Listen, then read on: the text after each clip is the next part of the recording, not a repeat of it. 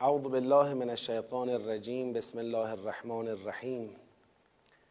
الحمد لله رب العالمین و صلی الله علی سیدنا و نبینا حبیب اله العالمین. ابی القاسم المصطفى محمد. اللهم صل علی محمد و آل محمد و علی آله الطیبین الطاهرین. و لعنت الله علی اعدائهم اجمعین من الان الى قیام یوم الدین. عرض سلام و ادب و احترام محضر شما قرآن آموزان گرامی متدبران عزیز و ارجمند. خدا رو شکر می‌کنیم که توفیق عطا فرمود در 16 همین روز از ماه مبارک رمضان در محضر با سعادت قرآن کریم قرار گرفتیم. در حال تدبر در سوره مبارکه فستاد همون سوره بقره هستیم. مرحله اول تدبر رو یعنی فهم آیات سوره را داریم دنبال می‌کنیم. انشاءالله بعد از این مرحله دستبندی بعد از اون جنبندی دسته ها و بعد از اون ارتباط دسته ها دنبال خواهد شد به عنوان مراحل دوم سوم و چهارم تدبر. در همین دوره اول بحث ما رسیده به آیات مربوط به روزه. و در جلسه قبل آیه 186 هم معنی شد و رسیدیم به آیه 187 بسم الله الرحمن الرحیم. احل لكم لیلة الصیام الرفث الى نسائكم حلال شد بر شما در شب روزداری کامجویی از همسرانتون یعنی ارتباط زناشویی با همسر در شب روزداری بر شما حلال شد.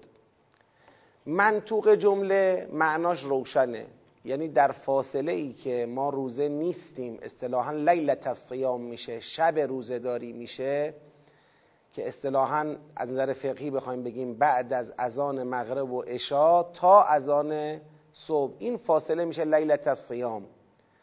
در شب روزداری اگر کسی با همسر خودش باشه و رابطه زناشویی با همسر خودش داشته باشه بر او حلال حرمتی نداره. مفهوم این جمله چیه؟ مفهومش اینه که این رابطه در طول روزداری حرامه. و از نظر فقهی هم می‌دونید که روزه را باطل می‌کنه. یعنی انسان از اذان صبح تا اذان مغرب و عشا که روزه هست نباید رابطه زناشویی با همسر خودش داشته باشه. ولی از بعد از نماز اذان مغرب و عشا تا اذان صبح تو این فاصله این رابطه حلاله.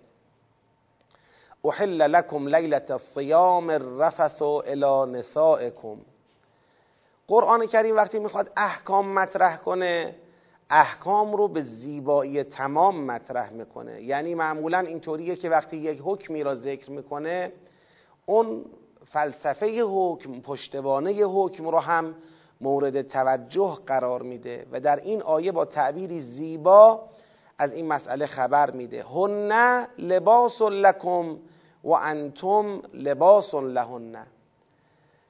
زنان شما همسران شما لباسی هستند برای شما و شما هم لباسی هستید برای اونها خب مهمترین خاصیت لباس چیه؟ مهمترین خاصیت لباس پوشوندن عیب پوشوندن عورته یعنی اونچه که از بدن انسان دیده شدنش برای دیگران عیبه و خلاف شعن انسانه لباس اون رو میپوشونه. یکی از تفضلات الهی به انسان همین لباسه. انسان اگر لباس نداشت مثل حیوانات دیگر تمام بدن او تمام اعضای او خب در معرض دید بود. ولی خدا به انسان تفضل کرده به او عقلی عطا کرده و انسان برای خودش لباس اختیار می‌کنه.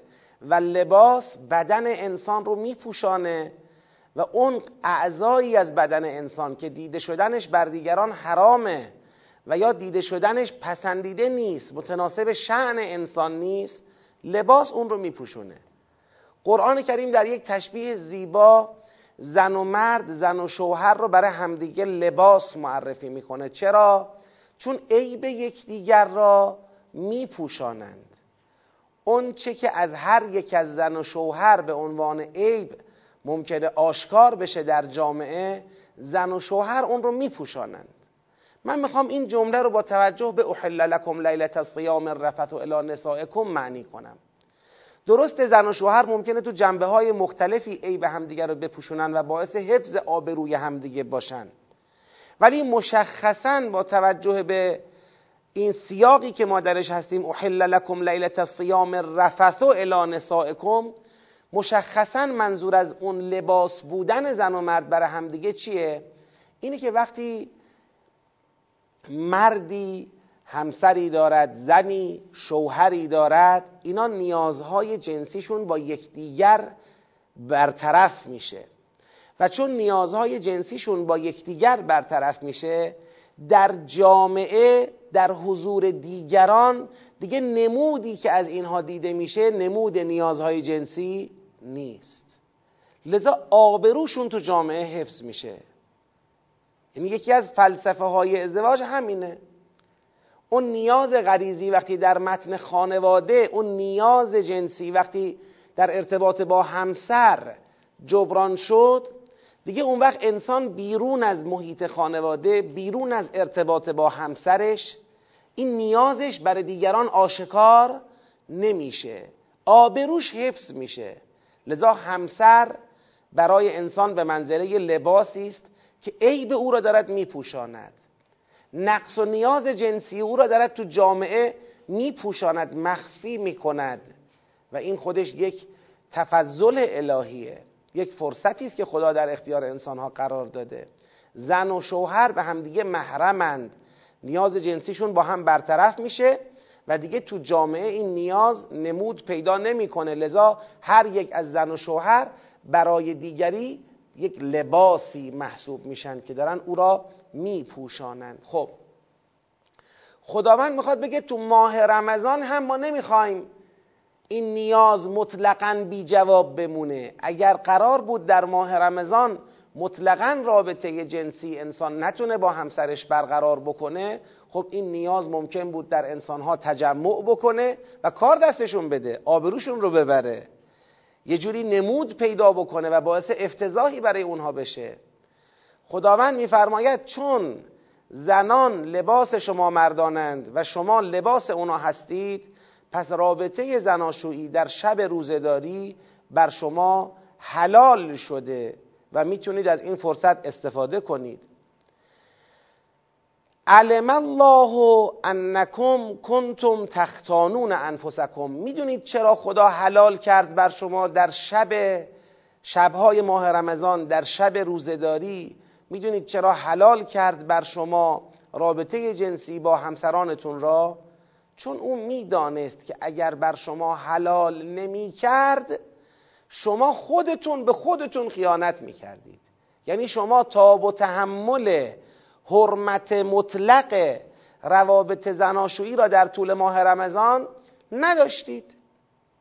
غالبا دیگه نوعا معمولا تاب و تحملش رو نداشتید کم می آوردید و اون وقت خودتون به خودتون خیانت می کردید یعنی به رغم حرام بودن اقدام می کردید به رابطه زناشویی.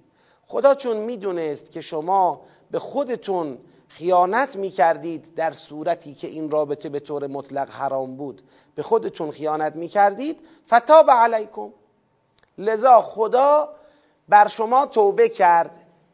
ببینید دقت کنید. این تاب علیکم داره چی رو میفهمونه؟ داره میفهمونه اگر تخفیف خدا نبود اگر تخفیف خدا درباره شبهای ماه رمضان و شبهای روزداری نبود اون وقت به طور مطلق در طول ماه رمضان رابطه زن و شوهر رابطه زناشویی بین اونها حرام می‌شد. چون خدا تخفیف داده پس شب حلال شد. احل لکم لیلت الصیام الرفث الى نسائکم. این به خاطر تخفیفی است که خدا داد. چرا تخفیف داد؟ چرا تاب علیکم؟ چرا حکم بر ما کمش کرد؟ چون می‌دونست که اگر حکم را تخفیف نمی‌داد ما تحمل اون حکم را نداشتیم و به خودمون خیانت می‌کردیم.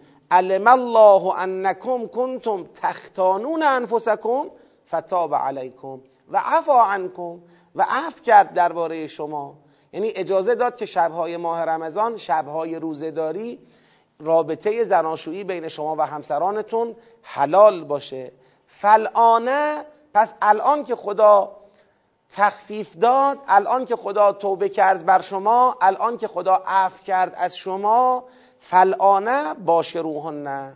الان می‌تونید در شبهای ماه رمضان در فاصله از آن مغرب تا از آن صبح از اون فرصت می‌تونید استفاده مناسبی داشته باشید و با همسرانتون رابطه برقرار کنید رابطه زناشویی برقرار کنید. فلانه باشه روحن نه.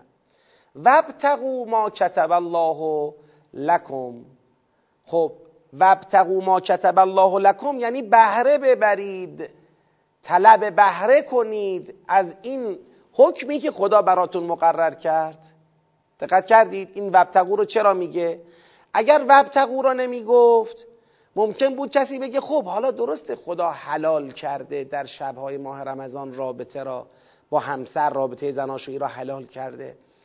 ولی که معلوم خیلی حکم اولیش این نبوده و خدا خیلی راضی به این مسئله نیست. پس من کلا در ماه رمضان رابطه زناشویی رو با همسر ترک کنم.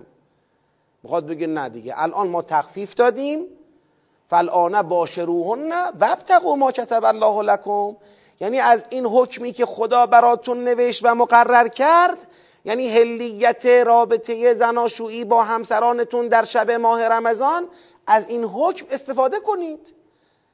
از این حکم استفاده کنید. برای خودتون مکروه ندانید. برای خودتون زشت ندانید. این رابطه را در شبهای ماه رمضان. وابتقوا ما کتب الله لکم. می‌خواد بگه تخفیف بزرگوارانه دادم. اینطوری تخفیف ندادم که تخفیف داده باشم بعدم نگاه کنم ببینم هر کس از این تخفیف استفاده کنه من ازش ناراحت بشم. نه خیر. وابتقوا ما کتب الله لکم. خب تا اینجا یه حکم مشخص بیان شد. تا اینجای آیه مشخص شد که در شب ماه رمضان رابطه زناشویی با همسران جایز است برای اینکه حفظ آبرو بشه از انسان. خدا میگه من می‌دونستم که اگر جایز نمی کردم در شب ماه رمضان رابطه زناشویی با همسرانتون را شما نمی‌تونستید تحمل کنید به خودتون خیانت می‌کردید. لذا من توبه کردم بر شما و عفو کردم. الان دیگه شما می‌تونید با اونا رابطه داشته باشید در شبهای ماه رمضان رابطه زناشویی داشته باشید با همسرانتون. و از این حکم الهی استفاده کنید و بهره ببرید. تا اینجا یه حکم. قسمت دوم می‌خواد حکم دیگری را بیان کنه. خب در لیلت الصیام فقط رابطه زناشوییه که مجازه نه و کلو و شربو خوردن هم در لیلت الصیام مجازه. نوشیدن هم در لیلت الصیام مجازه. خب مفهوم این که در شب روزداری خوردن مجازه و نوشیدن مجازه مفهومش اینه که در طول روزداری مجاز نیست. فقط خدا با کمال حکمت اون مجازها رو بیان کرده اون غیر مجازها رو به مفهوم واگذار کرده. گفته شب ماه رمزون شب روزداری رابطه زناشویی مجاز خوردن مجاز نوشیدن مجاز. دیگه اون غیر مجازش خودت بفهم. یعنی در طول روزداری رابطه زناشویی غیر مجاز خوردن غیر مجاز نوشیدن هم غیر مجاز. خب پس در شب روزداری می‌تونیم بخوریم و بنوشیم. تا کی؟ تا کی؟ کلو وشربو حتی یتبین لکم الخیط الابیض من الخیط الاسود من الفجر. این خوردن و نوشیدن و طبیعتا این رفثی که اینجا بیان کرد تا کی مجازه؟ تا وقتی که روشن شود آشکار شود برای شما الخیط الابیض. خط سفید آشکار شود تفکیک شود من الخیط الاسود از خط سیاه. یعنی چی خط سفید از خط سیاه جدا شود آشکار شود؟ میگه من الفجر منظورم فجره. یعنی تا اذان صبح. اذان صبح قبل از اینکه بین اذان صبح یک ساعت خورده ای قبل از طلوع آفتابه. درسته؟ اذان صبح یه فجریه خودش. یه نوری در شفق می‌زند یه نوری در شرق آسمان می‌زند ولی این نور هنوز طلوع خورشید نیست. یه خط سفیدی آشکار میشه و از خط سیاه تبین پیدا می‌کنه تمایز پیدا می‌کنه. اون وقت اذان صبحه. یعنی تا اذان صبح تا زمانی که خط سفید اذان صبح از خط سیاه شب آشکار بشود و فجر اصطلاحا بدمد. فجر اذان صبح بدمد. تا اون موقع می‌تونید بخورید و بیاشامید و با همسرانتون رابطه داشته باشید. ثم اما وقتی که اذان صبح شد اون خط سفید از خط سیاه تبین پیدا کرد. ثم اتم الصیام الی اللیل. اون وقت روزداری را تا شب تمام بکنید. حالا شما دیگه روزداری رو معنی کن. با توجه به سه عنصر روزداری رو معنی کن. ثم اتم الصیام الی اللیل یعنی سپس دیگه از رابطه زناشویی باید دست بکشید از خوردن دست بکشید از نوشیدن دست بکشید تا شب. تا شب که همون ما میگیم از آن مغرب و عشا که میشه دقایقی یا مثلا حدود 20 دقیقه 25 دقیقه بعد از غروب آفتاب. میشه مغرب اصطلاحا تا شب. ثم اتم الصیام الی اللیل تمام. پس حکم دومم بیان فرمود. حکم اول هلیت رفث در شبهای ماه رمضان. حکم دوم هلیت خوردن و نوشیدن در شبهای ماه رمضان. حالا می‌خواد یه تبصره بیان کند یه تکمله بیان کند. برای کدوم یکی از این دوتا؟ برای اولی. تو این اولیه که خدا فرمود فلان باش روحن یعنی ارتباط زناشویی ارتباط جنسی با همسر را مجاز کرد. باشه روحن اهم از زناشویی ارتباط جنسی با همسر. ارتباط جنسی با همسران را جایز کرد در شب ماه رمضان. اینم یه استثناء داره ها. استثناش چیه؟ استثناش اینه که شما آکفون فی المساجد باشید ولا تباشروهن و انتم عاکفون فی المساجد. با همسرانتون رابطه جنسی نداشته باشید در حالتی که معتکف در مساجد هستید. یعنی نگید خدا گفته ما رمزون شب اشکال نداره الان هم دهه آخر ماه رمزون ما معتکفیم خانوادگی رفتیم مثلا خانوادگی معتکف شدیم در یه مسجدی دیگه حلاله. نه تو مسجد در حالت اعتکاف این ممنوعه. پس اگر گفته میشه که مباشرت با زنان در شب ماه رمضان با همسران در شب ماه رمضان مجاز است این مجاز بودنش به شرطیه که شما عاکفون فی المساجد نباشید. ولا تباشروهن و انتم عاکفون فی المساجد. پس اینم یه تکمله. بیان شد. اینجا پس ما سه تا حکم داشتیم. حکم اول هلیت رابطه زناشویی یا رابطه جنسی با همسران در شب ماه رمضان. مفهومش چی بود؟ حرمت این رابطه در طول روزداری حکم دوم هلیت خوردن و نوشیدن تا زمان اذان صبح. مفهومش چی بود؟ حرمتش تا شب. اتم الصیام الی اللیل یعنی نخورید و نیاشامید تا شب. حکم سوم یه تکمله بود. هلیت رابطه جنسی با همسران در شب ماه رمضان مشروط است به اینکه معتکفه در مساجد نباشید که اگر معتکف در مساجد باشید اینم ممنوعه. حالا یه وقت نگید مثلا الان دیگه در هنگام اعتکاف خانم آقا جدا هستن و از این حرفا. خب شاید قدیم جدا نبودن. هنوزم شاید یه وقت مسجدی پیدا بشه خانم آقا از هم جدا نباشن. مثلا یه مسجدی خودشون درست کردن توی حالا دهات کوچکی مسجد جامعشونه رفتن اونجا معتکف شدن. خانوادگی معتکف شدن. خب. سه تا حدود سه تا حد سه تا حکم بیان شده. در پایان آیه میفرماید تلک حدود الله. آقا این احکامی که بیان شد حدود الله هست. مرزهای خداست. فلا تقربوها. به مرزهای خدا نزدیک نشید. حالا شما ببینید نزدیک شدن به مرزهای الهی با توجه به احکامی که تو این آیه ذکر شد مصادیقش میشه چیا؟ مصادیقش این میشه که کسی بخواد در طول روز ماه رمضان رابطه زناشویی با همسرش داشته باشه. روزه است بخواد رابطه زناشویی داشته باشه. این نزدیک شدن به مرزهای خداست. نکنید این کار رو. بخواد در روز ماه رمضان اون وقتی که مکلف به روزه است بخوره و بیاشامه. یا بخواد به هنگام اعتکاف در مساجد رابطه جنسی با همسرش برقرار بکنه. اینا همه میشه نزدیک شدن به حدود الهی عبور کردن از حدود الهی. عبارت لا تقربوها میزان حساسیت رو داره میفهمونه. یعنی نه اینکه این گناه ها رو نکنید نزدیکش نشید. مثلا به سمتش نرید. پس این عبارت لا تقربوها همون لا تعتدو حدود الله با یک درجه حساسیت بالاتری. یه وقت خدا میگه از این حد عبور نکن از این مرز عبور نکن. یه وقت میگه به این مرز بگید نزدیک نشو. یعنی اصلا خیلی حساسه حق عبور از این مرز نداری. خوردن و نوشیدن در ساعاتی که انسان باید روزه باشه. این گناه بزرگیه ها. رابطه جنسی در ساعاتی که انسان باید روزه باشه. این گناه بزرگیه ها. نزدیکش نشید. فلا تقربوها. بعد میفرماید کذالک یبین الله آیاته للناس. این گونه خدا تبیین می‌کند آیات خودش را برای مردم. یعنی روشن به تفکیک شفاف تبیین می‌کند آیات خودش را برای مردم. لعلهم یتقون. باشد که مردم درباره آیات الله اینجا کدوم آیات مد نظر آیات مبین حدود.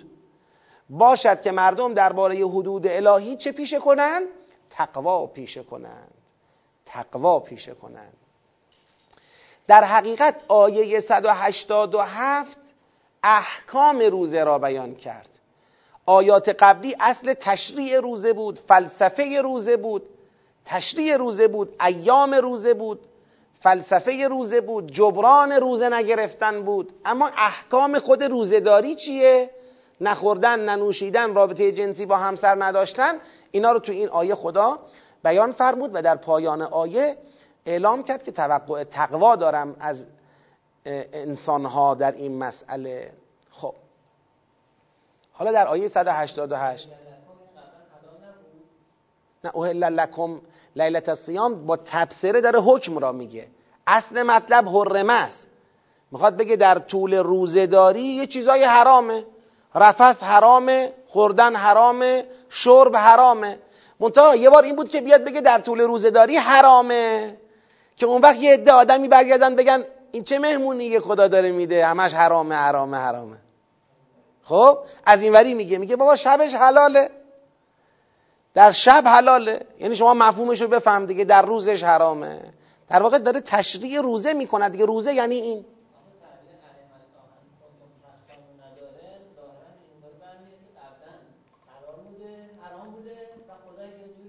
نه.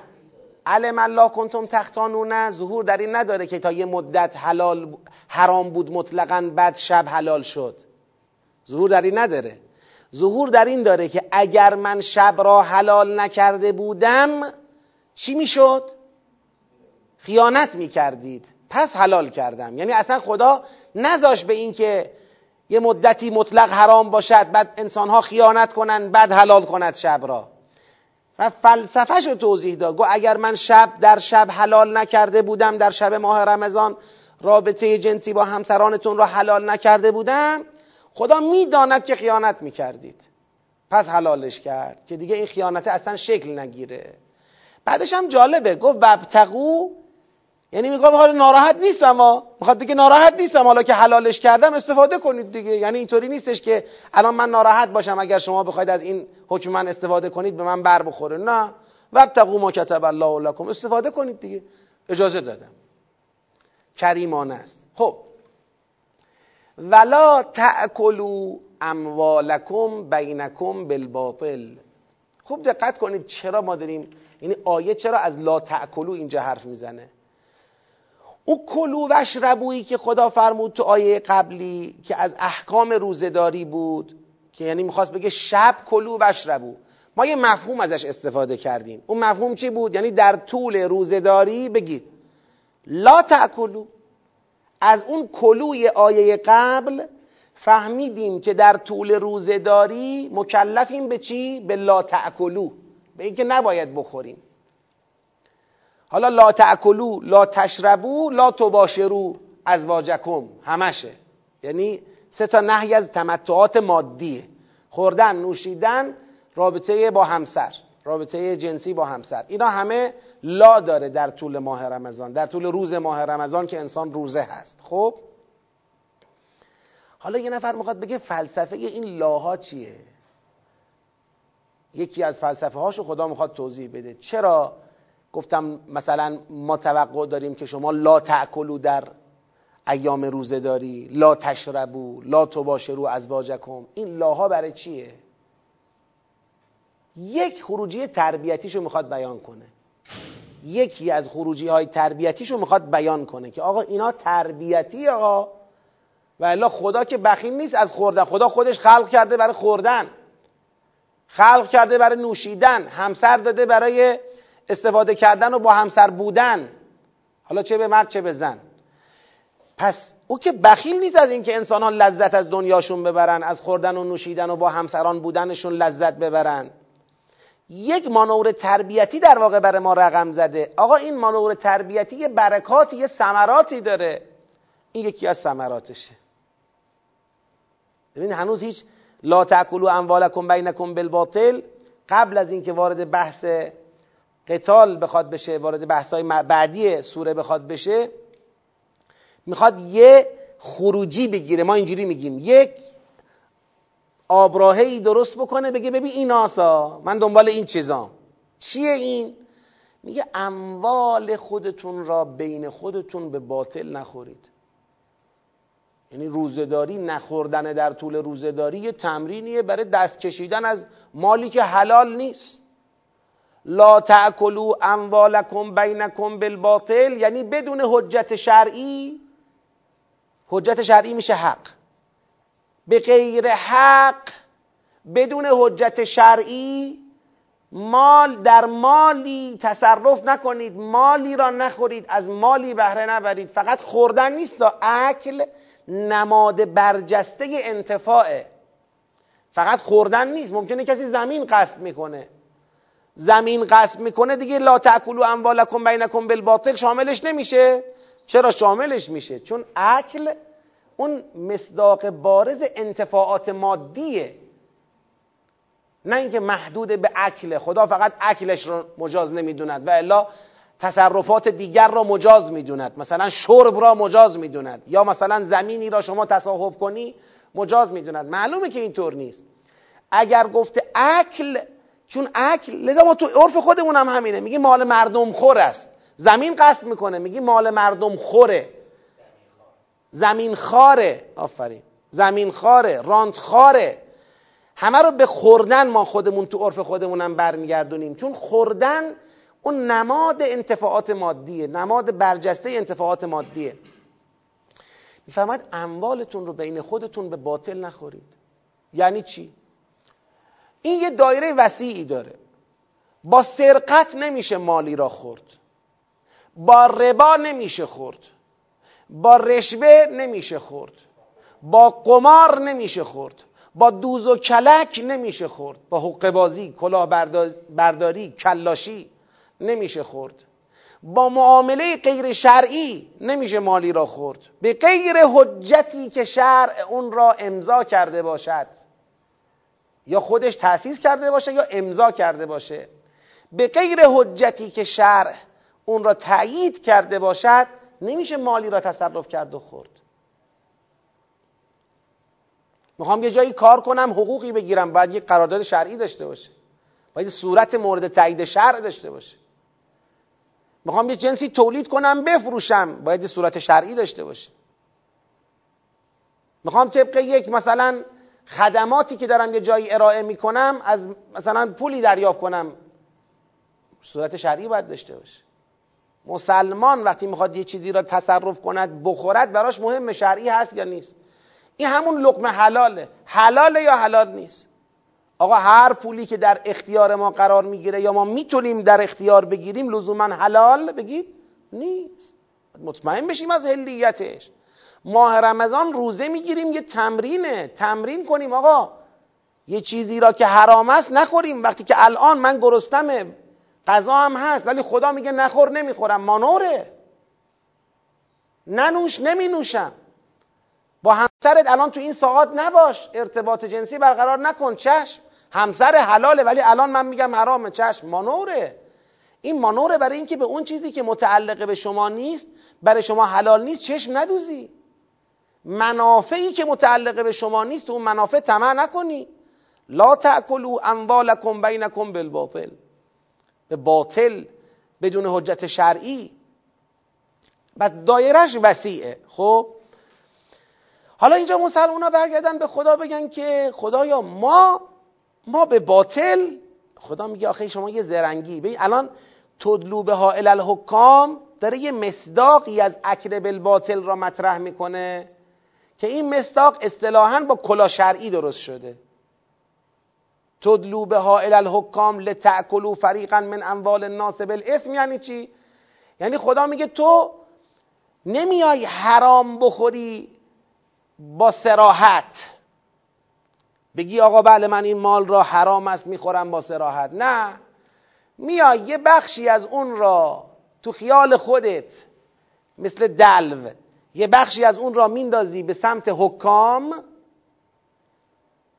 بعد از اونا حکم می‌گیری به هلیت بقیهش بهش امروز میگن چی؟ امروز بهش میگن پولشویی. پولشویی.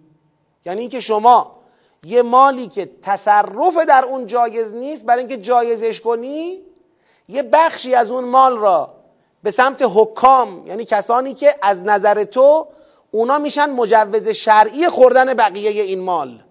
به سمت اونا سوق میدی؟ مثلا طرف برای اینکه معاملات نامشروع بکنه و پولای کلان و از رانت به جیبش بزنه میاد یک خیریه می‌زنه فرض کنید یه خیریه می‌زنه. پوشش خیریه میشه توجیهی در خوردن اون اموال باطل. میگه من برای خیریه جمع کردم. یه مقدارش هم تو خیریه خرج می‌کنه. به خیال خودش یه حکمی گرفت برای چی؟ برای هلیت بقیهش رشوه هم از مصادیق همینه. تو تفاصیل به رشوه اشاره کردن. میاد به یه حاکمی یه رشوه ای میده. از او حکم جواز می‌گیره. برای تصرف در یک مالی که متعلق به اون نیست. برای خوردن یه نوبتی که مال اون نیست. برای گرفتن وامی که مال اون نیست. و به اون نمی‌رسه. فرق نمی‌کنه. یعنی ببینید خدا اشاره کرده به کلا شرعی ها. مصادیق متکثر و فراوانه. ولی اون قدر مشترک همش چیه؟ قدر مشترک همش اینه که بخشی از مال را تدلو بها. یعنی دلو تدلو دلوه مثل دلو. یه بخشی از مال را یه جایی مصرف بکنی الالحکام یعنی برای کسانی که حکم کنن. اونا حکم کنن. به چی؟ به اینکه شما لتعکلوا فریقا من اموال الناس بالاثم حکم کنن که شما بتونی گناهکارانه بقیه اموال مردم را بخوری. این میشه چی؟ حالا شما ببین از رشوه تا انواع پولشویی ها تو دل این میگنجه. حالا دیگه فعلا بحث میگه منو به جای باریک نکشون. یعنی دیگه اون بحث دیگریه واقعا سنگین میشه. خب بعد خدا میگه و انتم تعلمون. یه قید و انتم تعلمون می‌ذاره. یعنی میگه خودتونم می‌دونید دارید چیکار می‌کنید. یعنی انسان ها خودشونم می‌دونن که چجوری دارن. یه کلاهی درست می‌کنن که یه مال حرامی را بر خودشون چیکار کنن؟ می‌دونید که خیلی عجیبه؟ وقتی که طرف مقید به روزداری هم هست. و خیلی عجیب تره یعنی داره مانور لا تأکلو را اجرا می‌کنه. ولی کمترین خروجی تربیتی لا تأکلو که ترک خوردن حرامه در اون نیست. فقط لا تأکلوش گرفته. بله از صبح نمی‌خورم تا غروب. اما به محض اینکه از آن مغرب شد با نون مردم افتار می‌کنم. با نونی که مال من نیست یا مخلوطه یا بالاخره قاطی شده با حرام دارم من با اون افتار می‌کنم. بله.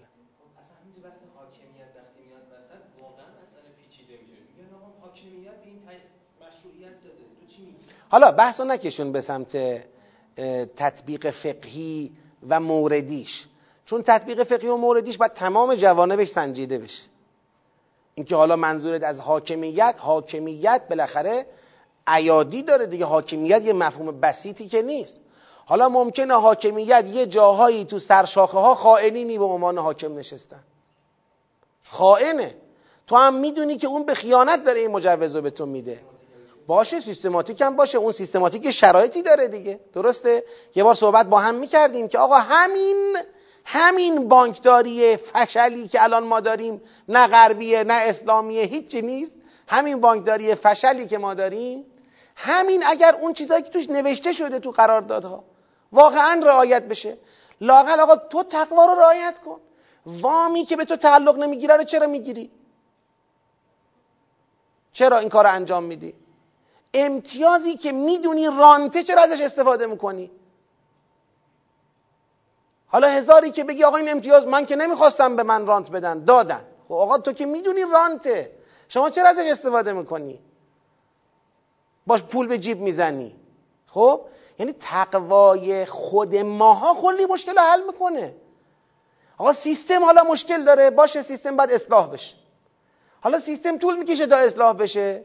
خب؟ آقا تقوای خود ما. همینایی که سرشاخه های حاکمیتن. پولا دستشونه امضاها دستشونه اجازه ها دستشونه. حالا چه در بیوت آقایون باشن چه در بانک ها باشن چه در مؤسسات باشن. همینایی که اسمشون میشه گذاشت حکام. اینا می‌تونن حکمی بکنن. اینا می‌تونن یه جورای خیال بقیه رو از تصرف در یه مالی چه کنن؟ راحت بکنن. اینا باید با تقوا باشن. مردم هم باید با تقوا باشن. این خودش یه بخش عمده ای از مشکل رو حل می‌کنه. حالا بله یه سری مشکلات هم میمونه که تا سیستم اصلاح نشه در واقع ما نمی‌تونیم توقع حل اونها را داشته باشیم.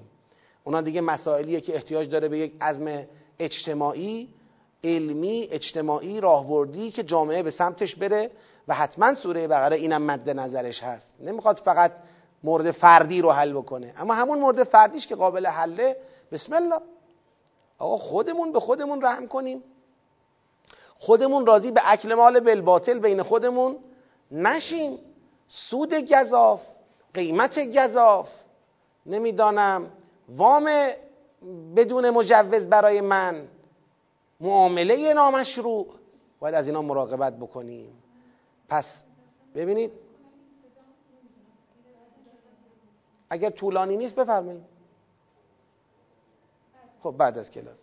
خب پس لا تأکلوا اموالکم بینکم بالباطل و تدلو بها الى الحکام لتأکلوا فریقا من اموال الناس بالاثم و انتم تعلمون. دارد به شکل موردی به یک خروجی مهمی از تمرین لا تأکلو در طول ماه رمضان چه می کند؟ به یک خروجی تربیتی دارد اشاره می کند تمام. در این آیه شریفه دیگه آیات مربوط به روزه و روزهداری چه می شود؟ تمام میشه. ما از بعد از مباحث مربوط به کتمان که دو تا بحث راجع به کتمان داشتیم که اونا در دامنه بحث قبله بود. یکی کتمان مسئله صفا و مروه حکم صفا و مروه بود. یکی هم کتمان معکولات هلیت معکولات بود. بعد از جریان کتمان که وارد سیر بیان احکام شده این سوره شریفه یکی اشاره کرده به قصاص. گفتیم حکمی است بازدارنده جهت تأمین جانی مردم که از وظایف حاکمیت اسلامی و از ضرورتهای امت است. بعد از قصاص یک حکم پیشبرنده مطرح شد. یک موتور محرک به نام سیام مطرح شد که جامعه را در ارتباط با قرآن به سوی خدا جلو ببرد. یعنی یه بازدارنده یه موتور پیشبرنده. الان در یسالونک عن الاهله بازم وارد یه فازی میشیم از بحث بازدارنده جدید. بازدارنده ای که بعد از قصاص مطرحه چیه؟ قتاله. باز بعد قتال چی داریم؟ حج. یعنی قصاص روزه قتال حج. حالا انشاءالله بازم ارتباطاتش رو بعدا بیشتر صحبت می‌کنیم. یسالونک عن الاهله پیامبر از تو سوال می‌کنن درباره هلالها. منظور هلالهای ماه هلالهای ماه. از تو سوال می‌کنن درباره هلالها. قل هی مواقیت للناس والحج. بگو این هلال ها تقویمی است برای مردم. مواقیت یعنی میقات ها اینا میقات ها را معین می‌کنه برای مردم. نمونه میقات هایی که معین می‌کنه چیه؟ میقات یعنی وقت معین. نمونهش حجه. یعنی با این هلالا میشه فهمید کی حج شد. نمونه دیگرش که تو همین آیات قبلی مطرح شده بود چی بود؟ رمضان بود. من فمن شهد منکم و شهر هر کس ماه را دید. ماه را چطور می‌بینن؟ با هلالش می‌بینن دیگه. درست شد؟ خب. قل هی مواقیت للناس والحج. اینا مواقیتی را برای مردم معین می‌کنن این هلال ها از جمله حج را. خب بعد خدا میفرمایید و لیس البر به ان تأتوا البیوت من ظهورها ولکن البر من اتقا و اتوا البیوت من ابوابها و تقوا الله لعلکم تفلحون. خدا میگه بر بر این نیست که شما از پشت خانه ها داخل خانه ها شوید. مثلا خانه رو تصور کنید خانه یه در داره دیوارم داره پشت بابم داره. ظهور میشه غیر درش. خونه ای رو که از درش وارد میشی درست وارد شدی. اما از دیوار پریدی. این میشه وارد خانه شدن از پشت. از رو پشت بوم پریدی داخل عیاد. میشه وارد خانه شدن از پشت من ظهورها. شما از پشت نباید داخل خانه بشی از در باید داخل بشی. خدا میگه لیسل بر به ان تأتوا البیوت من ظهورها. ولکن البر من اتقا بر آدمیه که تقوا پیشه کنه. بر نیکوکاری آدمی است که تقوا پیشه کنه. یعنی چی تقوا پیشه کنه؟ یعنی وعتل بیوت من ابوابها. یعنی داخل خانه ها بشود از دربهایش. وعتل بیوت من ابوابها این تقوا می‌خواد. بتقوا الله. این تقوا می‌خواد. تقوا الهی پیشه کنید. لعلکم تفلحون. باشد که به رستگاری برسید. اولا از نظر لغوی دقت کنید. اینجایی که میفرماید لاکن البر من تقا نمیگه لاکن البر من تقا و اتل بیوت علل قاعده به اتقا باید چی ات می‌شد؟ فعل ماضی ات می‌شد. بگه لاکن البر من تقا و اتل بیوت من ابوابها. بگه بر کسی است که تقوا پیشه کند و داخل خانه ها شود از دربهایش. به جای اتم یه وعتو امر میاره. چرا؟ که مبالغش رو بالا ببره. مبالغش رو بالا ببره. یعنی میگه دستور میدم که از درب خانه ها داخل شوید. نه از دیوارا نه از پشت بوما. این یه نکته. اما یعنی چی این مطلب؟ ببینید در زبان فارسی و محاوره خودمون گاهی ما یه حرفی می‌زنیم و از این حرف یک معنای تعریزی کنایی قصد می‌کنیم. اصطلاحا مثل داریم می‌زنیم به شکل مثل داریم حرف می‌زنیم. خب؟ وقتی مثل گونه شما حرف می‌زنی علاوه بر مفهوم باید مقصود را هم بهش بررسی کنی توجه بکنی. مقصود چیه؟ وقتی خدا میگه یسالونک عن الاهل قل هی مواقیت للناس والحج بعد میفرماید آقا چرا از پشت در خانه ها داخل میشید؟ از در داخل بشید. چرا از پشت خونه داخل میشید؟ می‌خواد بگه این یسالونک عن الاهل که شما گفتید دارید از پشت داخل خونه میشید. چرا از پشت داخل خانه میشید؟ از در داخل بشید. آقا بازم مطلب جا نیفتاد. چطور یسالونک عن الاهله وارد شدن به خانه از پشت است نه از در؟ چطور؟ به خاطر اینکه مقصود سوال کننده در حقیقت اهله بگید. نیست. او داره از اهله سوال می‌کنه. ولی یه چیز دیگه منظورشه. یه تعریض داره می‌زنه. تعریضش رو از کجا بفهمم چیه؟ از آیه بعدی بفهم. و قاتلو. و قاتلو. آقا قاتلو چطور تعریض رو میفهمونه؟ بیا جلوتر متوجه میشی. نگاه کن. آیه بعدو ببین. آیه بعدو ببین. آیه بعدو ببین. آیه بعدو ببین. از شهرال بگید. حرام. به شهر حرام و الحرمات و قصاص. یعنی مسئله چیست؟ مسئله اینه که یه دستور قاتلو آمده. این دستور قاتلو در چه ظرفی واقع شده؟ بگید. در ظرف ماه حرام. تو ماه حرام دستور قاتلو آمده. اینا نمیرن به پیامبر بگن یا رسول الله. چرا در ماه حرام فرمان قتال صادر شد که اگر اینطوری میپرسیدن این درستش بود؟ درستش این بود که یسالونک عن القتال فی شهر الحرام. اگر از تو سوال می‌کردن درباره قتال در ماه حرام خب این سوال منطقی و طبیعی بود. اینا تعریزی سوال می‌پرسن. میان میگن یا رسول الله هلال چیه؟ یعنی انگار رسول الله را می‌ذارن در این جایگاه که هلال حالیش نعوذ بالله.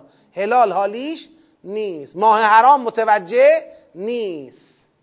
اینجوری سوال می‌پرسن هلال چیه؟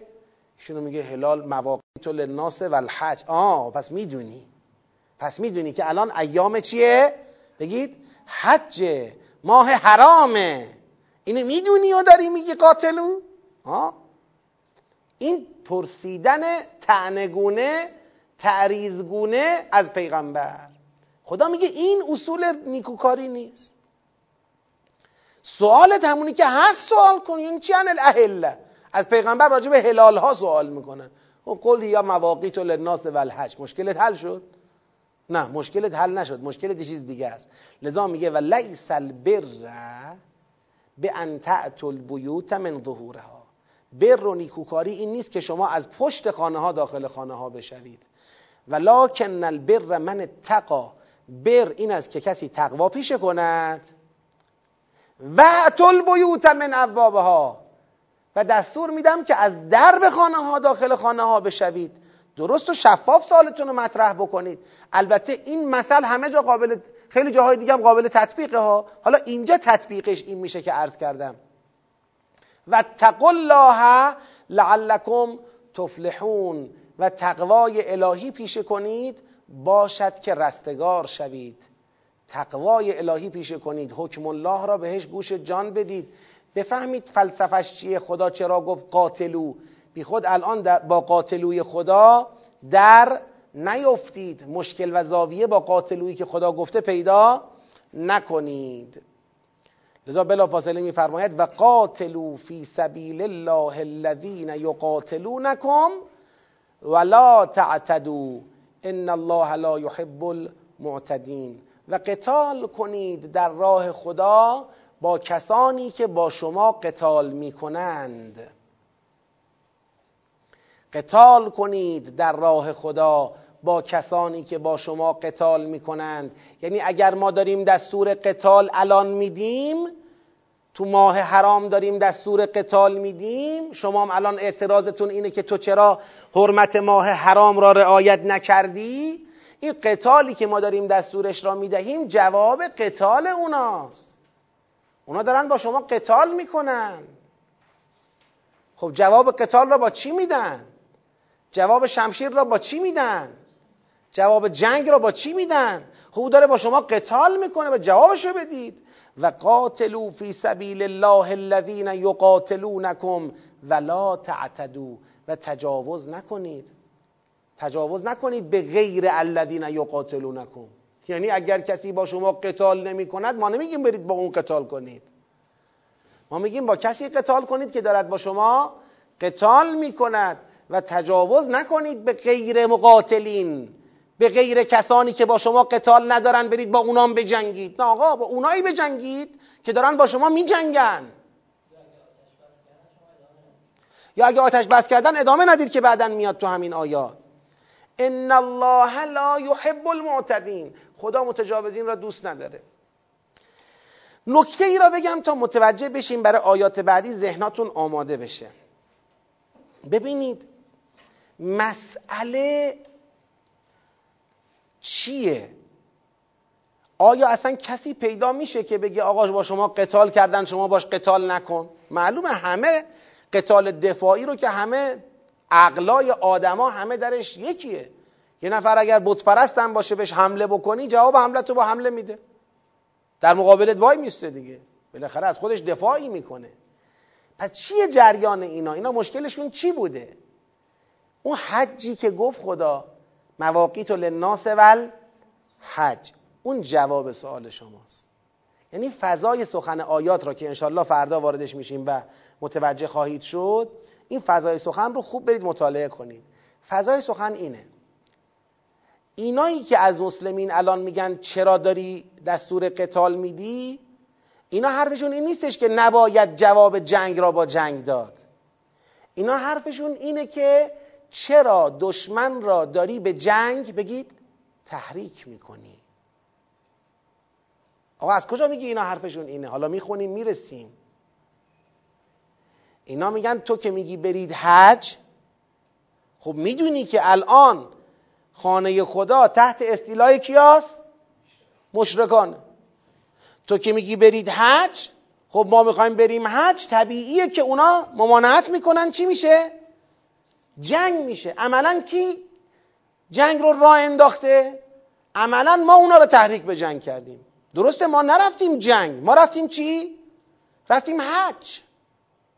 ما نرفتیم جنگ. رفتیم حج. ولی اونا به جنگ برآمدن. خدا اینجاست که تو آیه بعدی بحث فتنه رو مطرح می‌کنه. میگه غلط کردن. ما میریم حج و باید هم حجمون رو اونجا به جا بیاریم. کاری به ما نداشته باشن که هیچ بحثی نیست. اما وقتی اونا می‌خوان مانع ما بشن از اینکه حجمون رو به جا بیاریم و در مقابل ما سلاح می‌گیرن یعنی اونا شدن چی؟ آغاز کننده جنگ. آغاز کننده جنگ اونان نه ما.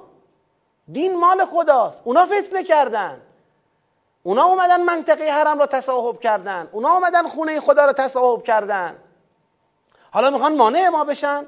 بیجا می‌کنن می‌خوان مانع بشن. پس ببینید مسئله چیه؟ مسئله انقدر بسیط نیست که شما تو شهر خودت نشستی اونا دارن به شما می‌زنن یه عده در داخل جامعه میگن نه جوابشون رو ندید ماه حرامه. نه این نیست. این نیست. مسئله اینه که پیغمبر میگه پاشید بریم حج. آقا موسم چیه؟ بگید. موسم حج پاشید بریم حج. پاشید بریم حج رو به جا بیاریم. وظیفه مونه دیگه وظیفه دینی مونه. حالا آیاتش خواهد اومد که ایام معدودات وقتش رسیده موسمشه. باید بریم حج الان. اینا میگن آخه بریم حج می‌زنن. میگه زدن می‌زنیم. زدن می‌زنیم. ماه حرامه. ماه حرامه نزنن نزنیم. نه که ماه حرامه ما حج نریم که اونا نزنن که ما مجبور نشیم بزنیم. یعنی انفعال. این حرفا نیست. ما حج میریم اونا غلط می‌کنن بزنن زدن میزنیمشون. هیچ منافاتی هم با ماه حرام نداره. حالا هی بیا بگو یسالونک عن الاهله درست سوالتو بپرس. بذار درست جوابتو بدم. چرا از هلال سوال می‌کنی؟ الفبا برای پیغمبر توضیح میدی. ماه حرام برای پیغمبر شهر میدی. اون که می‌دونه چه خبره؟ خدا که می‌دونه چه خبره؟ اما شما هستید که دلتون می‌خواد هیچ وقت با اونا وارد درگیری نشید. بگید ما همینجا باشیم اونا هم همونجا باشن. چرا به جون هم بیفتیم؟ به جون هم بیفتیم چیه؟ ما می‌خوایم بریم مناسکمون اجرا کنیم. خانه خداست. دین مال خداست. اونا تصاحبش کردن. خب پس بحثا تو این فضاها قرار دور بزنه. انشالله آیات بعدی رو فردا در خدمت خواهیم بود. اگر عمری باقی باشه خدا توفیق عطا بکنه. و حالا ببینم من سوالی ما داشتیم.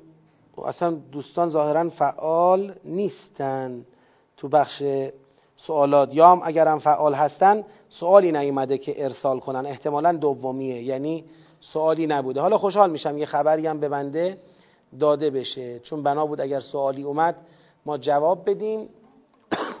ولی ظاهرا سوالی نیامده. یک سلوات خط کنید. بله. بفرمایید.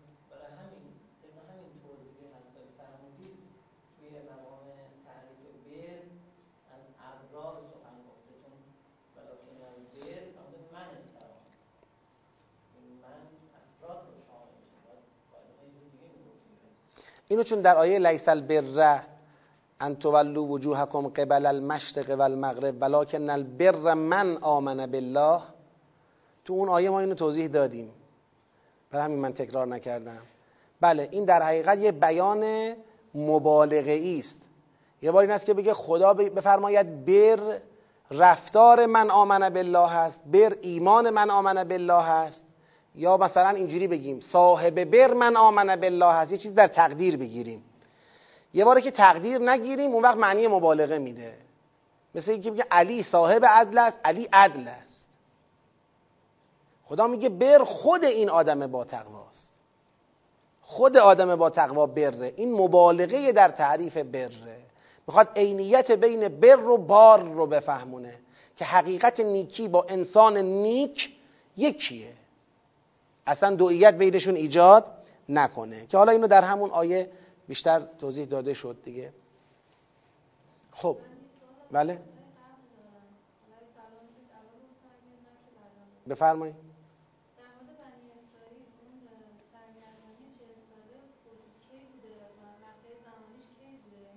خیلی رفتید قبل. الله انشالله بعدا. خیلی رفتید قبل. حالا اینکه بنی اسرائیل دوران یتیهونشون دقیقا کی بوده و مصادف با چه وقایعی بوده یه بار من در کلاس ها بهش اشاره کردم. انشالله یه بار دیگه هم تو جنبندی بهش ورود خواهیم کرد. انشاءالله. تو جنبندی سوره. اللهم صل على محمد و آل محمد و عجل فرجهم. من می‌خوام یه نکته ای رو اشاره کنم.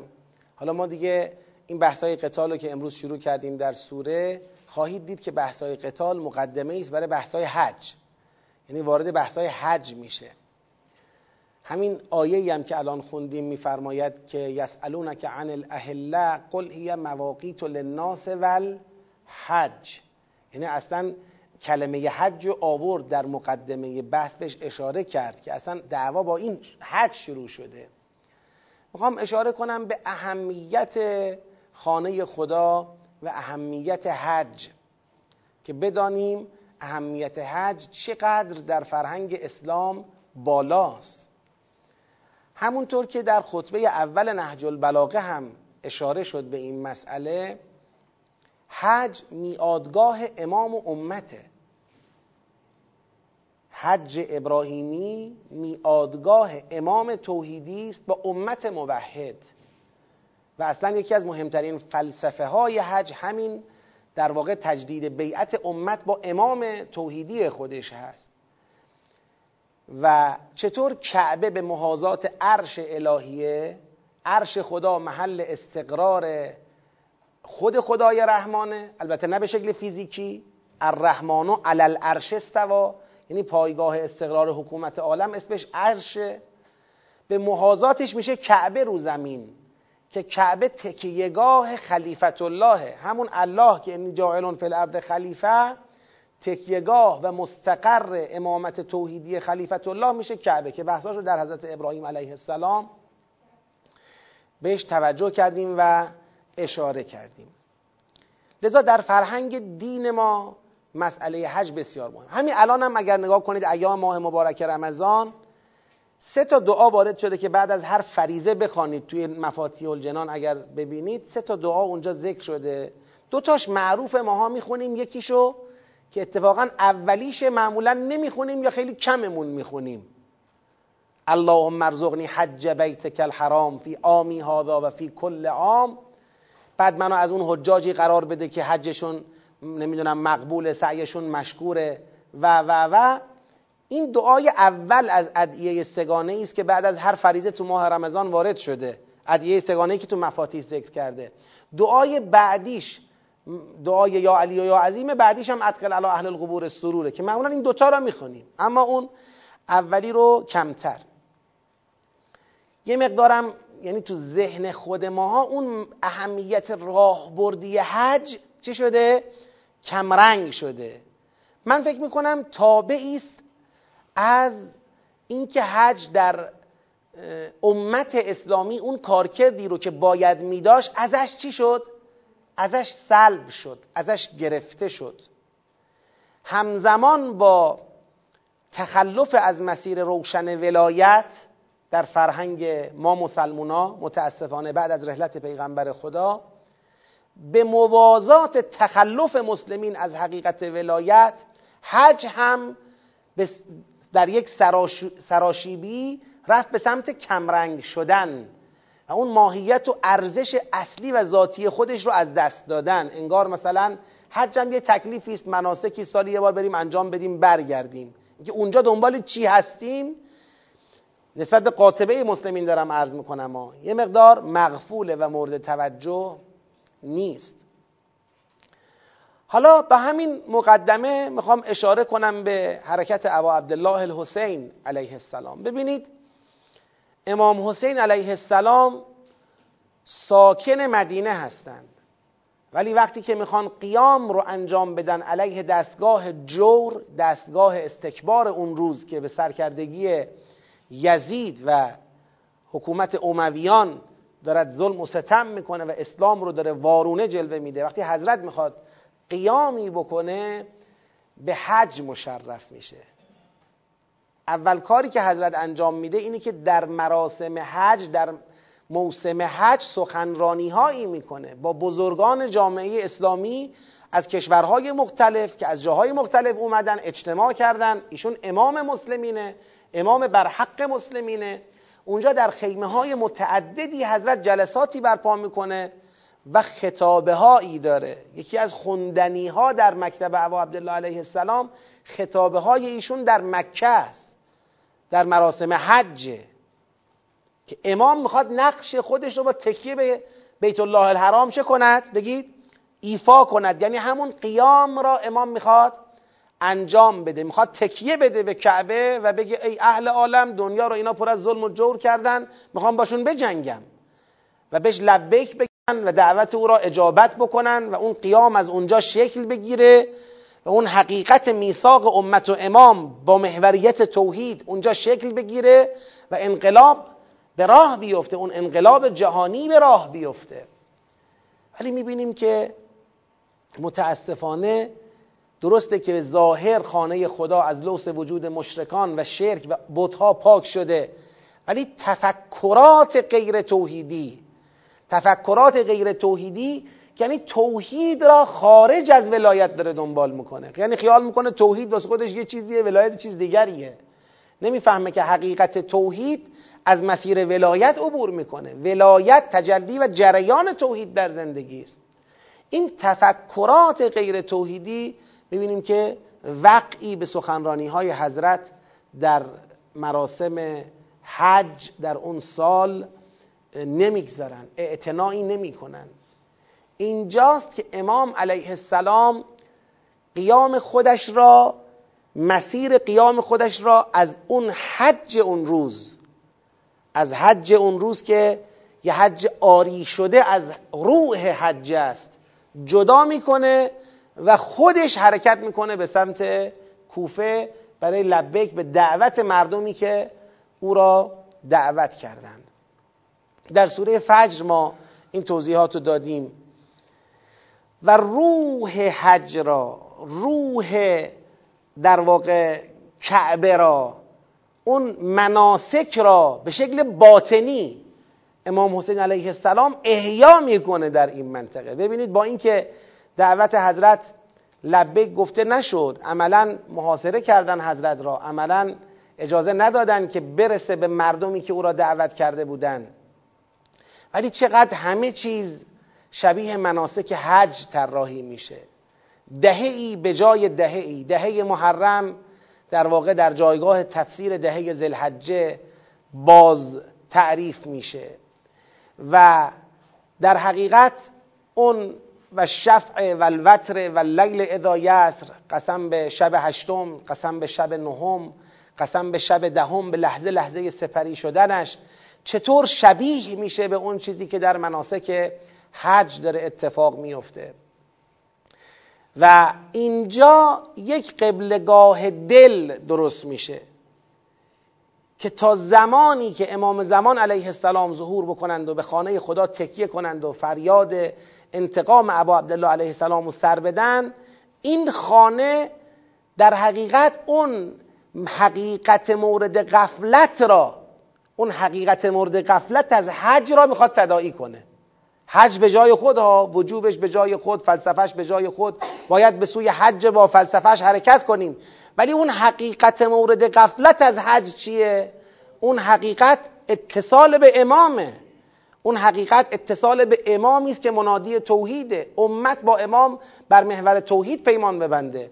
و این میشه در واقع کربلا. این میشه مرجع شریف ابا عبدالله علیه السلام قبله جانهای موحدان عالم. ما در حقیقت با انتظار ظهور انتظار تطبیق دوباره این دو حقیقت را بر همدیگه منتظریم. یعنی می‌خوایم برسد اون روزی که یک بار دیگر اون حقیقت توحید و حقیقت ولایت با تکیه امام زمان به کعبه معنا و مفهوم پیدا بکنه. حضرت از اونجا فریاد حلم ناصر سر بده و در همونجا لبیک ها شنیده بشه و مردم اجتماع بکنن و اون قیام انقلاب عظیم از اونجا آغاز بشه. لذا مؤمنین و مؤمنات برادران و خواهران هم این دعای اللهم ارزقنی حج بیتک الحرام را بخوانیم هم با نیت بخوانیم.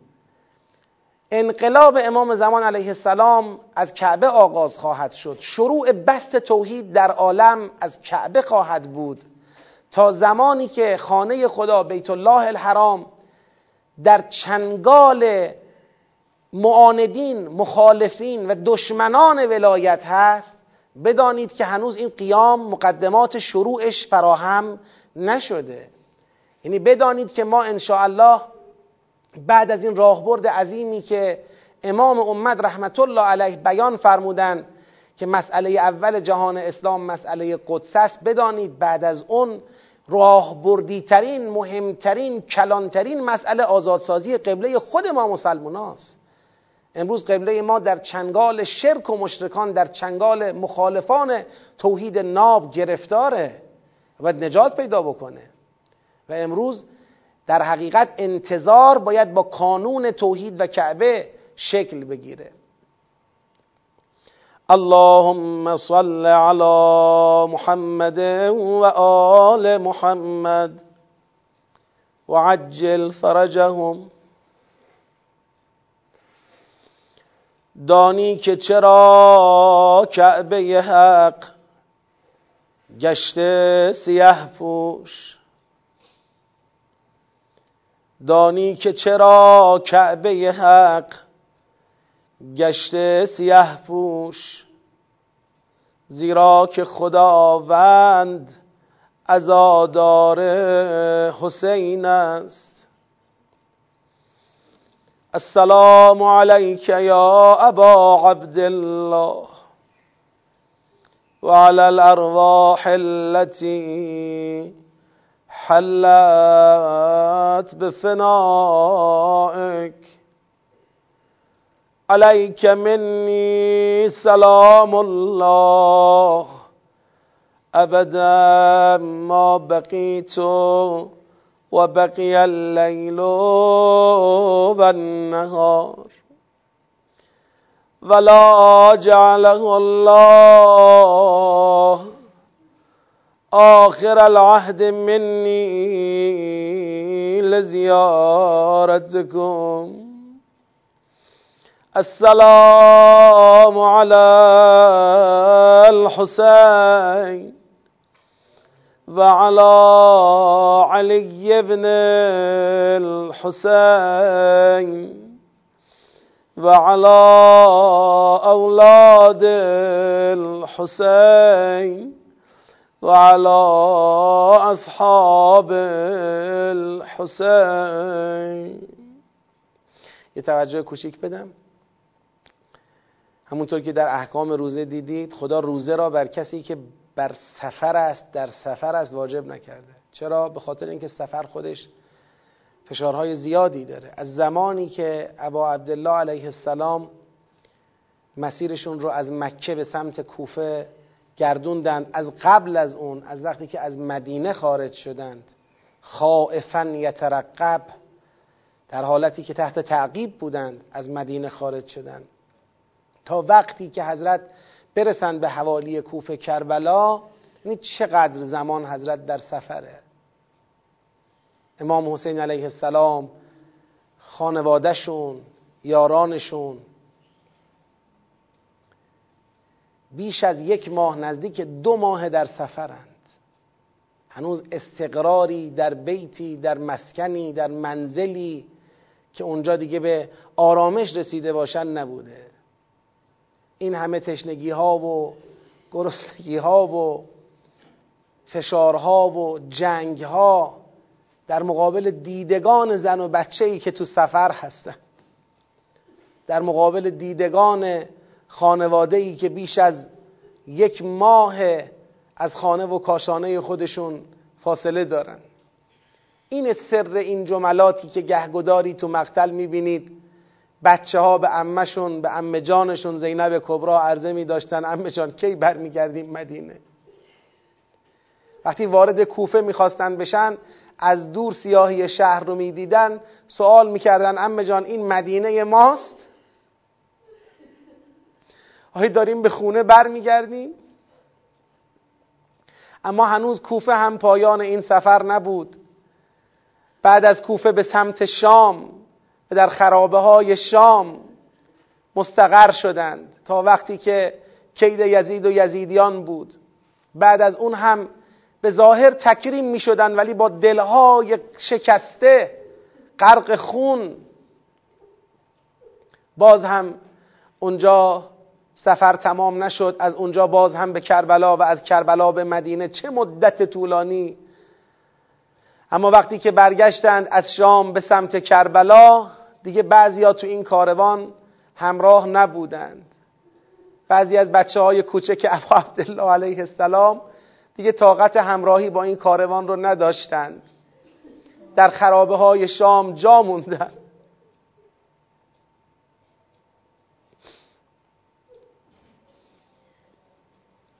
تا روزهای طولانی رؤوس متحر شهدا هم در سفره.